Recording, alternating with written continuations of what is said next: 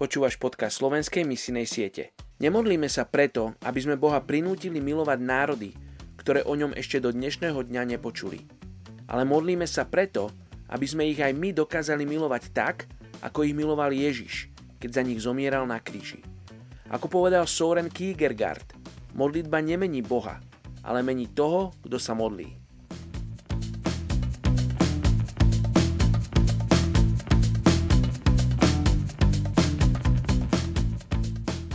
Je šiesteho mája.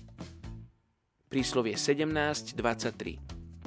Bezbožník berie bokom úplatok a tak prekrúca chodníky práva. Dnes sa modlíme za etnickú skupinu Ruskí Buriati v Rusku. K tejto etnickej skupine sa hlási skoro pol milióna ľudí. Na základe podobného vzhľadu a jazyka sa predpokladá, že Buriati sú potomkami Mongolov, ktorí sa presťahovali na sever za účelom úniku pred vplyvom mongolskej ríše.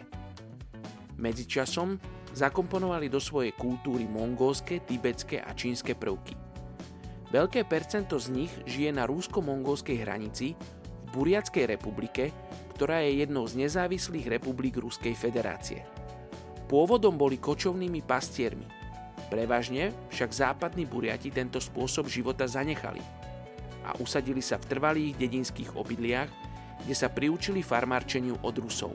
Východní Buriati však stále ženú obrovské stáda koní, jeleňov, ošípaných oviec, kôz a tiav niekoľkokrát do roka kvôli poveternostným podmienkam.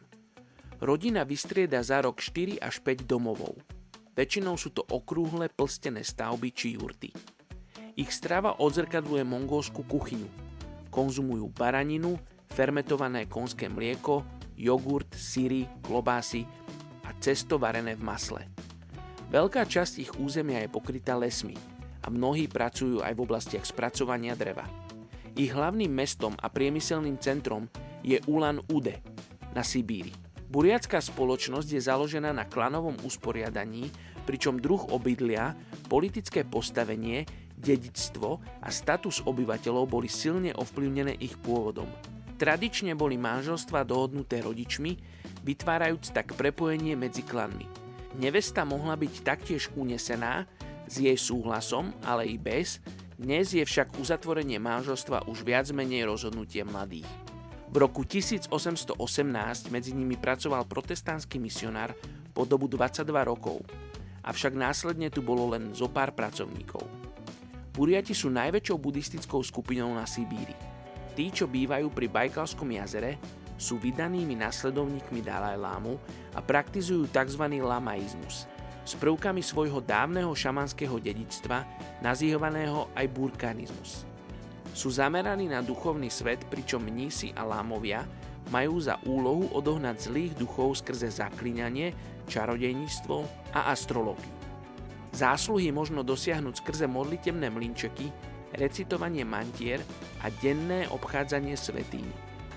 Praktizujú aj tibetský buddhistický rituál obetného kozla za viny, kedy hriech a nešťastie jednotlivca či spoločnosti sú položené na vymodelovaný obraz z cesta, ktoré je potom odhodené v niektorej z divých neobývaných oblastí. Niekedy je pri tomto obrade použité aj zviera, napríklad koza, na ktorú sa položí symbolický vina a je poslaná do divočiny. Je tu veľká potreba pre moderný preklad Nového zákona do buriatskeho jazyka. Evanjelium podľa Jána a Marka sú pripravené pre tlač. Je medzi nimi známa len jedna cirkev. Poďte sa spolu so mnou modliť za túto etnickú skupinu buriatských Rusov v Rusku.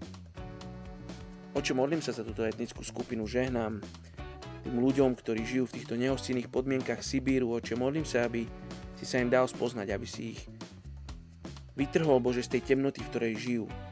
Oče, aby oni nemuseli obetovať kozla, alebo robiť obrady, aby im boli odpustené hriechy, Oče, ale aby si uvedomili, že aby zistili, aby spoznali to, že čo si Ty urobil na kríži, Ježiš, že si zomieral za nich.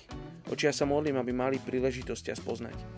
Oče, aby boli ľudia, ktorí tam prídu a prinesú Tvoje evanjelium, prinesú tú dobrú správu o tom, čo si urobil na kríži, Ježiš. Oče, modlím sa, aby, ľudia, aby títo ľudia spoznali Tvoju lásku. Žehnám tejto etnickej skupine. Mene Ježiš.